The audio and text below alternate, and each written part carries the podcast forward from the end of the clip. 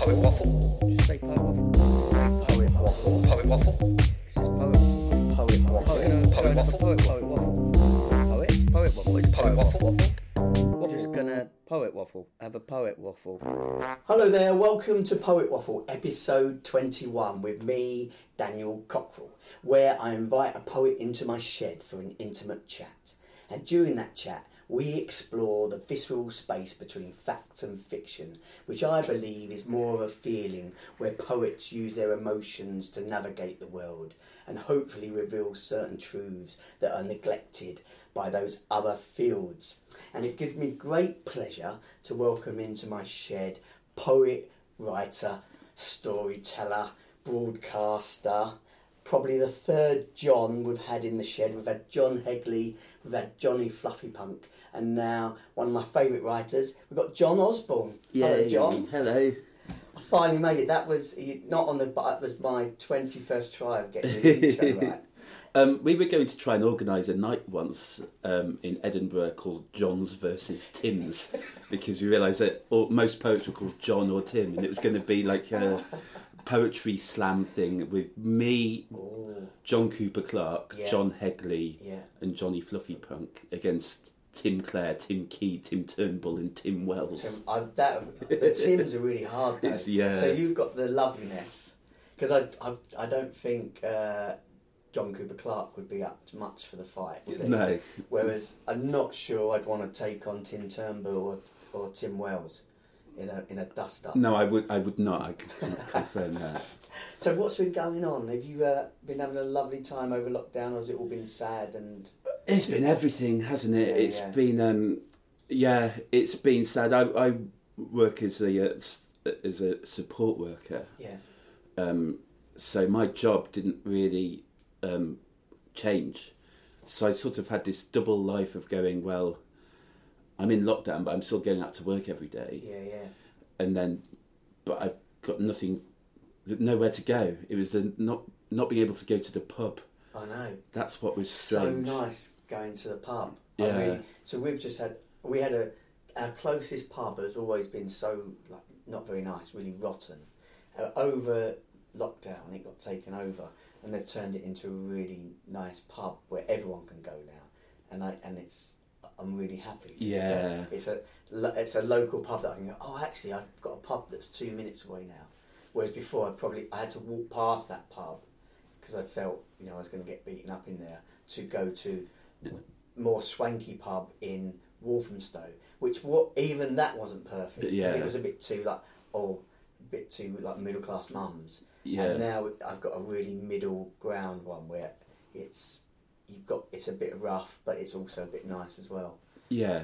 So I like that. But what I like is that um, I feel like I'm slightly like in a buzzy, happy place after the now that we're sort of opened up again. Is that when I go to the pub, like I had a couple of friends come round to my house who went on a pub crawl in Norwich, and it just felt magical. I know it, it does, felt yeah. so beautiful. Because you're you're you're like my poet bus at the moment. Because I went. We went to uh, Rob Alton's book launch, and you were there. I was like, I was there, yeah. And then a week later, here you are in my shed. Yeah, again. I've not seen you for like four years. I haven't seen you for four years. I was like, ah, oh, this is great.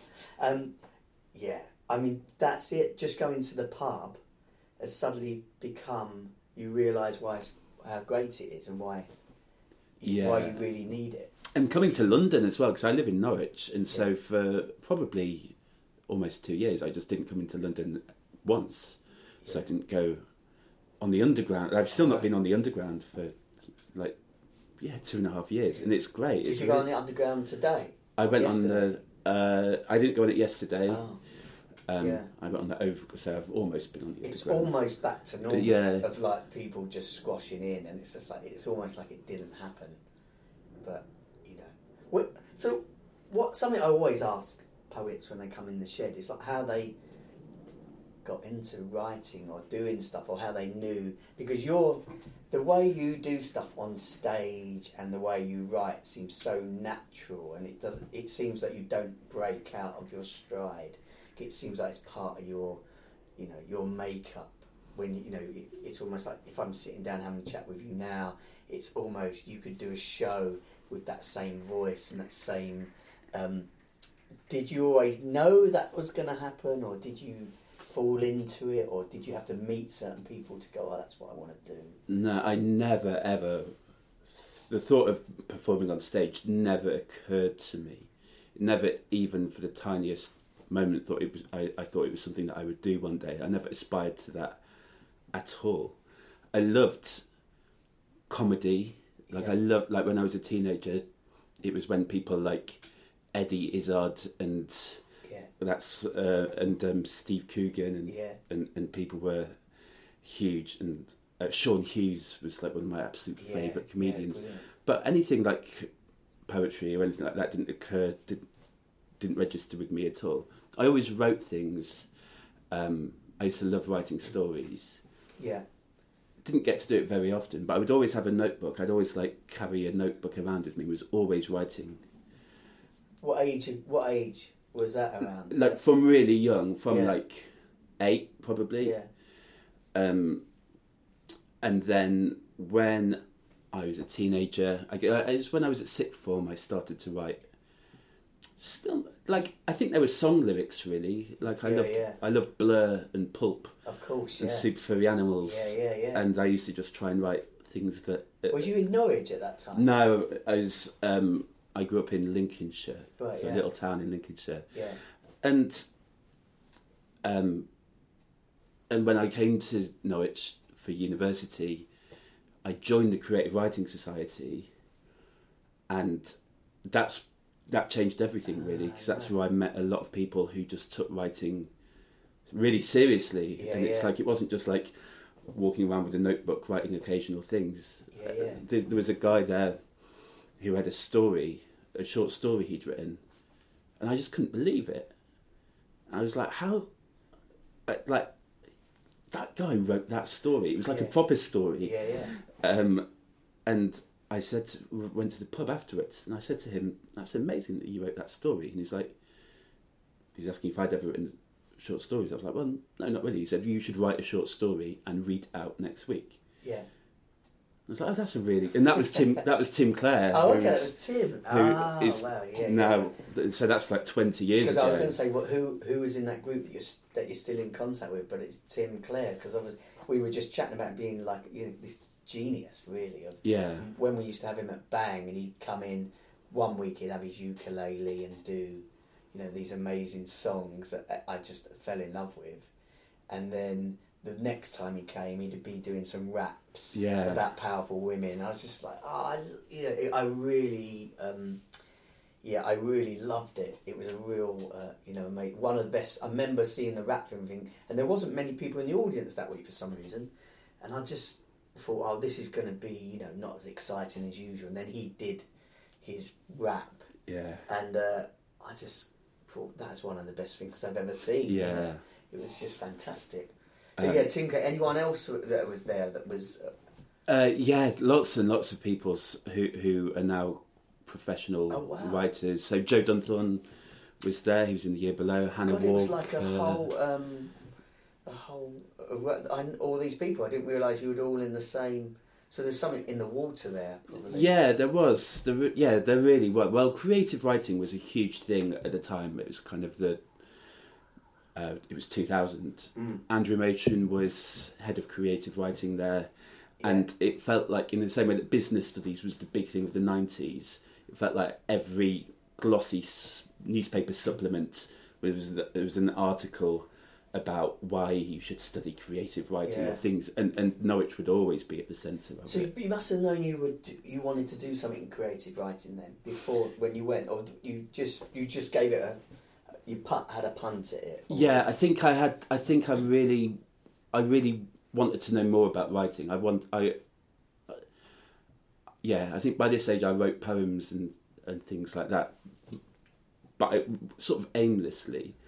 I really wish I knew what my ambition was at the time. I think it was just to meet other people who were writers. I guess I wanted to be a novelist. Right, yeah, I think yeah. deep down that's still what I want to be one day. Yeah, yeah. Um, and so I wrote this short story and read it out the next week, and then Tim Clare said to me, you should write, do the same, do another one next week. Yeah, yeah. And then I was sort of only doing it because he was telling me to do it. It's like, you should got to write a story, read it out next week. And then it was really nice. There was only about twenty of us in the group, and you'd sort of go round in a circle, and everyone would say what they thought about the poem or story.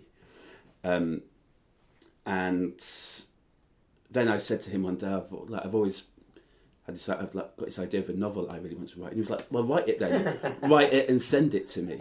And I was like, okay. So I kind of started to write out by hand this entire... Oh, right, yeah. So in this it, that first year of university, my main memory of it is just spending all my time in my in my student accommodation writing stories. Because if you, as soon as you've written like ten short stories, yeah. you've sort of got quite a volume of work. Yeah, yeah.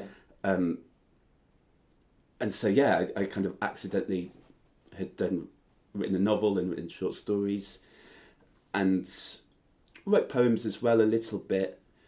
And then... This is much later now, this is two thousand six. Um, my friends Joe and Hannah yeah. said to me, um, none of us have ever done a poetry gig. Like, we knew lots of people who did poetry gigs. It's like, and Hannah said, as the three of us have never done a poetry gig, we're going to hire a room in a cafe and we're going to do a show. Uh, Us three will do ten minutes each, and we'll get a couple of headliners. And this is Hannah Walker and Joe Hannah Walker Dunthorne. and Joe Dunthorne. Yeah. And they said, "We'll invite our, invite our friends. It's a fiver to come in. Um, that'll cover the room cost." And they're just like, okay. "What do you call it? What did you call it?" Um, I don't think it even had a name. Okay, yeah. No, it was just a one-off thing. Um, and I did three poems. Yeah. And one of the people who arrived at that gig, um, like a minute before I started, he was kind of late and drunk. Um, and loud was someone I knew from university, but not only to say hello to, which was Luke Wright, yeah. who was a poet. I, I only knew just the way you described him. I knew, I knew you were going to say that who it was. And um, he came up to me afterwards. I really looked up to Luke whenever I did. Whenever I like, I'd seen him perform a lot. I thought he was really an amazing performer. And he used to come to the Creative Writing Society. He was so confident. He had so much enthusiasm, yeah, yeah, yeah, yeah, yeah. and it really exuded something special. And afterwards, he said to me um, that I've been doing poetry for like seven years or however long, and that's the best set I've ever seen. I'm booking a fest. I'm booking the poetry at this new festival that's starting next month called Latitude. Do you want a slot? And so my second gig, my first gig was this cafe, and my second gig was Latitude. Brilliant. And yeah, I've done like Latitude thirteen times since then. And so like, I find it really strange that if Hannah and Joe hadn't booked that yeah, yeah. poetry night, I would have never, and most of my, so many of my happy memories are from doing Latitude every year. And then through Latitude, you meet so many where, other people. Where did you get a sense of how you wanted to be on stage, or did you just didn't not think about it, just naturally? Yeah, I, I'm really up there. I'm really lucky in that I don't have many skills, so I don't have any I don't have any performance skills, so I can't do anything. Like I can't like can't think or oh, for this one I'll maybe like do some actions. Like I I can just stand by a microphone. I can't even take the microphone off the stand, yeah, yeah, because that feels too much. I have to have the microphone on the stand and, and pretty much stand still and do my story. And I'm lucky that I have a voice that um, people are happy to listen to. Because some people don't. Like I listen yeah, yeah. to a football podcast and it's a guy who's got a really annoying voice. Yeah, yeah. And he's really interesting, but it's like, oh, I just can't listen to him for, for very long. So much is um, just pure luck. So you just really fell into it, yeah. Because you that's the thing, your voice and what you're saying on the page, because you're a really good writer, it it fits together so well that you could just sit there for two hours. And, and that's what your shows are made off as, off as well, really, isn't it? You, yeah. There's not much movement, but you're, I'm going to tell this story. And yeah, it means, I, like, it, it, means I, it means I have to spend a lot of time writing, because that has to be so like the writing has to be so good if you're yeah, going to yeah. tell a story for now. If you don't have, if you don't have kind of tendencies to like ramble and kind of go off in uh, tangents, like I love watching that kind of thing, but yeah. I can't do that. Yeah, I need yeah, to yeah. Like, be able to Not many people can, is it? So, you know, John Hegley's the expert, isn't it? But not many people can be able to just go off on a tangent and then bring it yeah. back into, you know. Um, but when you said you take you spend a lot of time writing, because um, I get when I hear it, I just get the sense you've just this stuff flows out. But is, or do you have to really edit hard to yeah. make it work? So, pretty, so for the last few years, I've done a. Uh, I've done like five or six hour long theatre shows, and I think all of them, certainly the two most recent ones, I've written the whole thing in one go. Yeah. In this kind of, certainly I wrote a show called Circled in the Radio Times, which is an idea I'd had for a while, and I'd done a gig in Sheffield, and I was staying in a hotel, and I was like, right, I'm going to get a bottle of wine, I'm going to sit in this hotel and write the whole story, and just wrote for hours and hours. And with like music on and just having a nice time writing, and then for the next six months just adding bits and taking bits away, um, and playing around with it, but mainly, so it is both of those things. It is like just one whole quick story, but also yeah. and then afterwards you never stop playing it. With it. Yeah, and I haven't seen that show. Have you? T- you've told all that. Why haven't I seen that? Um, I didn't really do it in London. Uh, okay. Um, and I don't leave my neighbours. Yeah, yeah, yeah. Um, one thing I did during lockdown was I recorded all of my theatre shows. Oh, did you? For Bandcamp, so you can listen. Are to they them. Out there? They're out there. You can. It, it's a great thing, Bandcamp. You can upload stuff, and um, people can pay what they want, so ah, they can okay. have it for free if they want. They can just yeah, listen to it or download it, money. Or they can. Give you a pound, or, or give you a pound, and, it, pounds, yeah. and and people do like people have given everything from like fifty p. I don't think you're allowed to give fifty p actually. I think it's a minimum of a pound. But and what do they type in to find that? John Osborne Bandcamp, and yeah, come, and you would come up. Yeah. yeah, yeah. So you can listen to Circled in the Radio Times. Oh, I'm going to do that. I'm going to do talking like talking about. So one of the first times I'd actually worked with you was on the Poetry Takeaway in Edinburgh one year. And, and I think you pinpointed it to two thousand eleven. But I remember the first two poems I wrote, and because it was quite rich Americans coming, and mm. there was a tips jar, and within those two poems I'd been tipped fifty quid. Yeah. And uh, I um, thought, oh, this is amazing. And I thought, I'll share this out. So I remember share we shared the money out to everyone at the end, but then it never happened again. And, no. then, and I was like, God, that was such a stroke of luck that they'd popped in like fifty pounds worth of uh, tips. I think someone gave, you know, uh, ten pounds, someone else gave forty pounds. I was like, God, that's incredible. But yeah. They're just paying for you. And then I was thinking, oh, maybe I'm really good at this. And then uh, it all dwindled out. I was just like, oh, no, it, it was just that they were probably yeah. drunk, rich Americans having a really nice time in Scotland. Oh, felt incredibly... like, a lot a lot of a lot of the tips was sympathy, or just going like, oh, poor you, sitting in the van. Um, and a lot of it is because people... Some people really struggle accepting something for free. Yeah, yeah. It's really interesting. That's yeah. one of the interesting things about the Poetry Taker was the psychology, because we didn't get paid for it. Um... Yeah. Any tips we had, at first any tips we got had to like the van had been so expensive because it was a proper old yeah, yeah. burger van that was yeah, completely yeah. redesigned, um, and we would sit in it and take it to festivals and places, and um, it was so expensive all the tips money just had to go into the to the the payment of it and the yeah. f- finances of it, um, and but and we were like all of us who were involved with it, because another thing that Tim Clare started. We were all sort of like very sort of like fiercely protective. Like, we don't want any money. We're doing it because we like doing it. Don't give us your money. And we had to put a tips jar, like by the time we did it in Edinburgh, we had to put a tips jar there because people were going, but I, I have to give you some money for it. Like, I I don't want it for free. We had some incredible gifts. People would bring you gifts back. So you'd say, oh, no, man. And then they so I had someone brought me back a little garden in a, in a, in a oh. jar. Oh, or wow. They'd buy you cakes, wouldn't they? Or tea. Yeah, they'd come back with a beer. Yeah, yeah, and it'd be like, oh, thank you. And those, that was very yeah, joyful. That was when it was, yeah, in those younger... Because now it's been taken over by uh, Michael Bolger, and it's still going. It's still an incredible thing. Yeah, it's you know, still going. It's still going. You'd, I bet Tim and yourselves never thought it'd be going ten years or twenty, you know, maybe yeah. How old is it? Probably even longer than that. Yeah, it's probably about, yeah, probably about thirteen years old now. Yeah. Um, I met someone yesterday who's a poet called Ella Frears, who's incredible. She's really, really good. Her new collection is really popular at the moment. One of my favourite collections I've read for a long time, and I saw her yesterday and she said, oh, we've met before actually. I requested a poem from you at the Poetry Takeaway Amazing. at Port Elliot in um in two thousand thirteen, I think.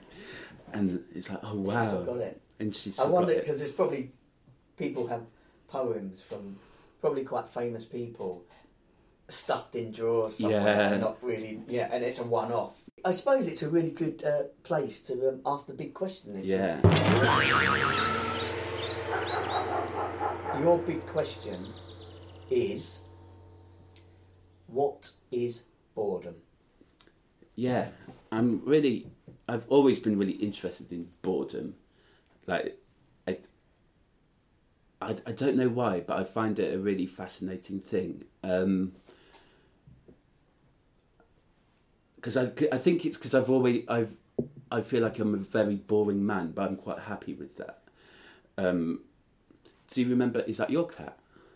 That That's is uh, that is mine. We have two cats. We've got one called Ziggy, yeah. after Ziggy Stardust, because she's got a, a stripe down her face, yeah. and Lyra. So but Lyra, so Ziggy is very um, just. She's allowed out, but she stays indoors all day. Okay. And Lyra, like, like com- Lyra comes out and, you know, because uh, ki- that kills lots of things, which okay. is really um, disturbing. So last night, so Gina was ill last night, so she went up to bed early.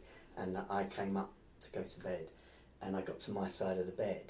And um, I was just like, oh, no, a dead pigeon under the bed. Oh, man. I was just like... And she goes, what's the matter? I was just like, oh, there's a dead pigeon under... Anyway, that's another story, as the cat ran past us in the, from my shed. So you were talking about boredom, and uh, this is my fa- one of my favourite questions, by the way. Yeah. In, in the big questions. It's a great question. Uh, do you remember the... I don't know if it still exists, but the boring James Milner Twitter account?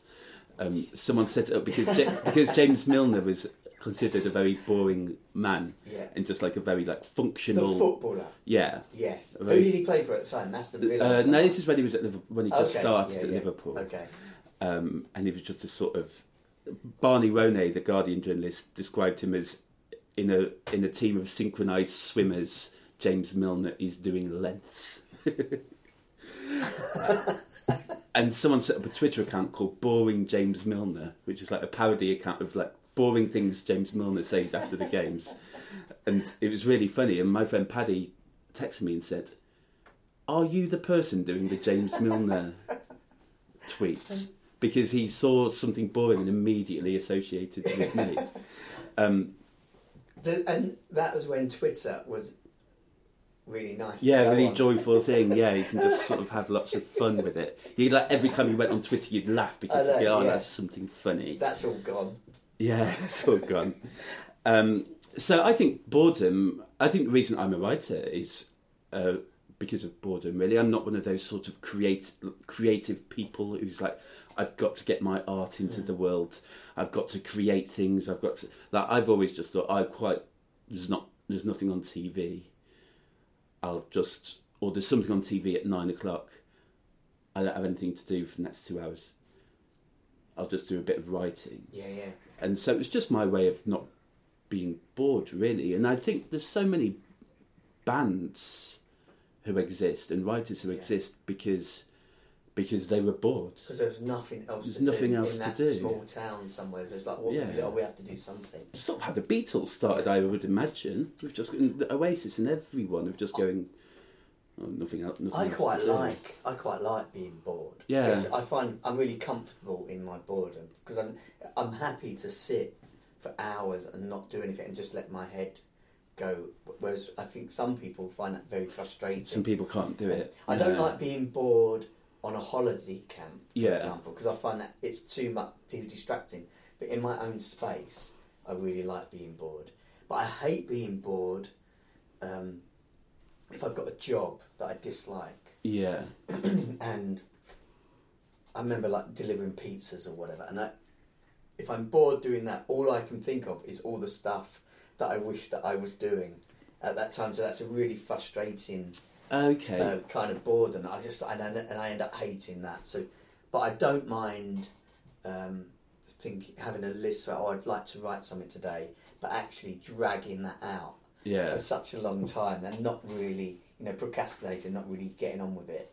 I like that kind of day. Yeah, yeah, I love that. Yeah, I love um because it doesn't happen often. Just yeah. going, going down a YouTube kind of listen to loads of different listen, bands. Yeah, watch loads of old things you've not seen. But I, yeah, I think boredom's important. I remember being in a cafe and there was this mum with a two-year-old, and the two-year-old was like just looking around and just having a really nice time in the cafe.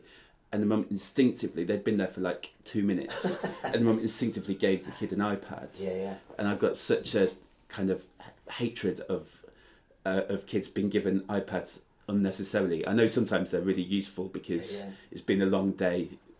You deserve an iPad. It's like a great reward system. But this kid was so happy, just like looking, looking around. around. Yeah. And then as soon as they had the iPad, they were just staring Narrow at the iPad. Gaze.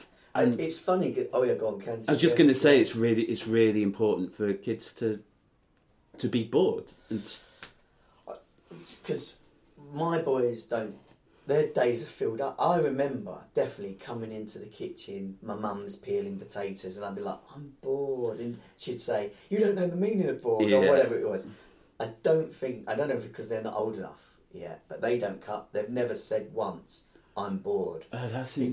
Because they've got stuff to do after school, they've probably got homework to fill stuff, they've got, you know, as you say, computer screens, they've got YouTube, um, and they, you know, there's so much to learn about Minecraft, they haven't got time to get bored. So it's, whereas we probably had to wait for the T V to come on, at the, you know, if you're going to watch, you know, the D'Artagnan and the Three Musketeers, it's only on at that yeah. point, and if you missed it, then you're going to be a bit bored, you know, on the set. If, You know, and it seemed like, you know, dads probably went to the pubs because we had to sit outside the pub. That was boring. Yeah. You weren't allowed in the pub.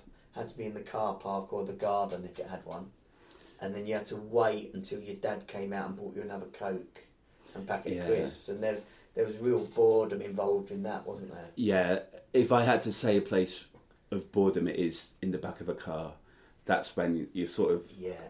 Occasionally you're kind of so bored you're almost crying, aren't you? You're just yeah. like, oh, this is uh, it's never because ending. Of the petrol crisis. This is probably going to go out a few weeks later than the petrol crisis, and hopefully it doesn't yeah. uh, continue. But so I, we, I have to, on a Monday night, I have to drive my boys to Raynham, which on that from where we are now, uh, during that Monday night rush hour, it's probably a forty to forty-five minute drive usually. But there was a petrol station that had opened on the A thirteen, and it, we, it took us well over an hour to get to this place. And my boys were, who thought that we were going to be there early, suddenly yeah. it was all kicking off in the car, and I ended up having to take things off. I go, right, lost the PlayStation for the weekend. Right, you've lost that. You've lost that. Yeah. It's like, ah, uh, so that's probably when they are bored. But it, it's just yeah. kicking off in the back of the car. But I, I think being bored teaches you patience, and it teaches you to enjoy things more. And I think if, like, I worry for a generation of kids that haven't learnt the art of patience. We used to have. Remember in the car, I remember going on long trips. Probably to not, we'd go past Norwich to Hunstanton mm. in a car. Probably take us over three hours in old bangers that we used to have, yeah. and when we were kids, and that we used to have like checklists.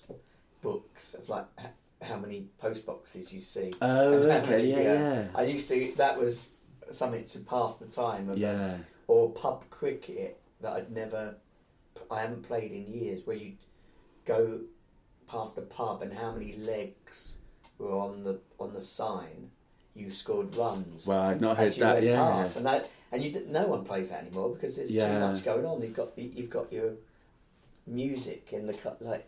You're all connected up, aren't you? Yeah, and I think one of the reasons that... So I've got a twin sister. Yeah. And one of the reasons that we're really close, I guess, is because we grew up in the eighties with no computer games, no...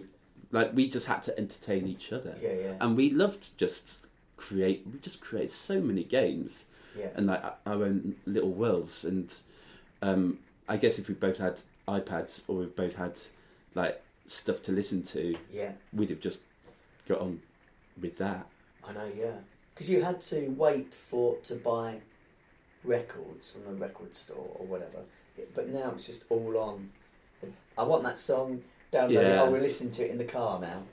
Yeah, uh, and that's kind of a that's a crazy thing. We now for all those listeners who can hear the pitter patter. That's the pitter patter of rain on my shed. It's a great noise. Um, some people like it. I've heard that someone said to me they're my favourite ones. Um, but yeah, you get to choose. You get to choose whether you like the pitter patter of rain. It isn't um, crackling. But also, from... also, I brought my coat with me from Norwich. And it felt like a stupid thing to have done, but now it's my second day in London. Now it feels like I've justified bringing a coat. It's a proper rain mac. A proper rain mac, yeah. I bought it for Edinburgh. I bought it for the Edinburgh Festival last year that never happened. Uh, but like in January, one of the first things I did was I could get a good raincoat for Edinburgh. So from here, are you going straight home on the train from here, or are you going to hang around in London? I'm hanging stuff? around until early evening. And what? And what? What? What do you do in London? What's your fav- some of your favourite things? Or do you just go and be bored and write somewhere in a nice place that you enjoy? Uh, I re- I used to spend hours in pubs in London. If I was yeah. kind of meeting someone in, like, in the days when I had meetings and things like that in London, yeah. um, you just have like hours in pubs. I guess that's one thing I've always felt lucky about, is that I'm really happy just going to the pub and either writing for a couple of hours or... like reading. Like I used to buy the newspaper. Like that again feels like makes you feel like a very old man. Yeah, yeah. But um, but some of that time is like so valuable. But yeah, yeah, I love um having an idea and and and, and write, writing writing around it and getting ideas for it. And yeah, that's what I'm trying to do at the moment, is kind of having that energy. I feel like for the first time in in my life, really, I've I've kind of stopped having ideas for things, or start to feel really tired when I'm kind of working on things. Oh, really? I'm tr- I know. Trying to give myself a bit of energy. What are you working on at the moment? Um, I've just started... You give away the secrets. Yeah. Uh, so I've got a new book oh. that I've just... Can I say it? A Supermarket Love Story. A Supermarket Love Story. Which is really, it's really beautifully put together. Um, and who is it published by? It's published by Go Faster Strike, Go Faster Strike yeah. which is a guy in Cardiff who called Chris Evans. Who, not um, the, the Chris not Evans. Not the Chris Evans. The, the original Chris Evans, yeah. um, and he, um, he just loves comedy. And he loved... He, he he puts out stuff by people like Stuart Lee and Richard Herring and Arthur Smith, yeah. Simon Munnery. I looked on his website and he'd only ever done one book, but that book was by John Hegley. Ah. So I emailed him and said, um, this is for the previous book, about four years ago, and I said, I've got some poems, I really want to do a new book. Would you, if you, can I send them to you, and if you like them, will you publish them? Or think about publishing them? And he did. He just published them, and so he did it. He did this book as well. I like it because it's about super, it, it's like a silly idea that I just... kept going with. A Supermarket Love Story. The idea is that every aisle of a supermarket has a different poem written ah. about it.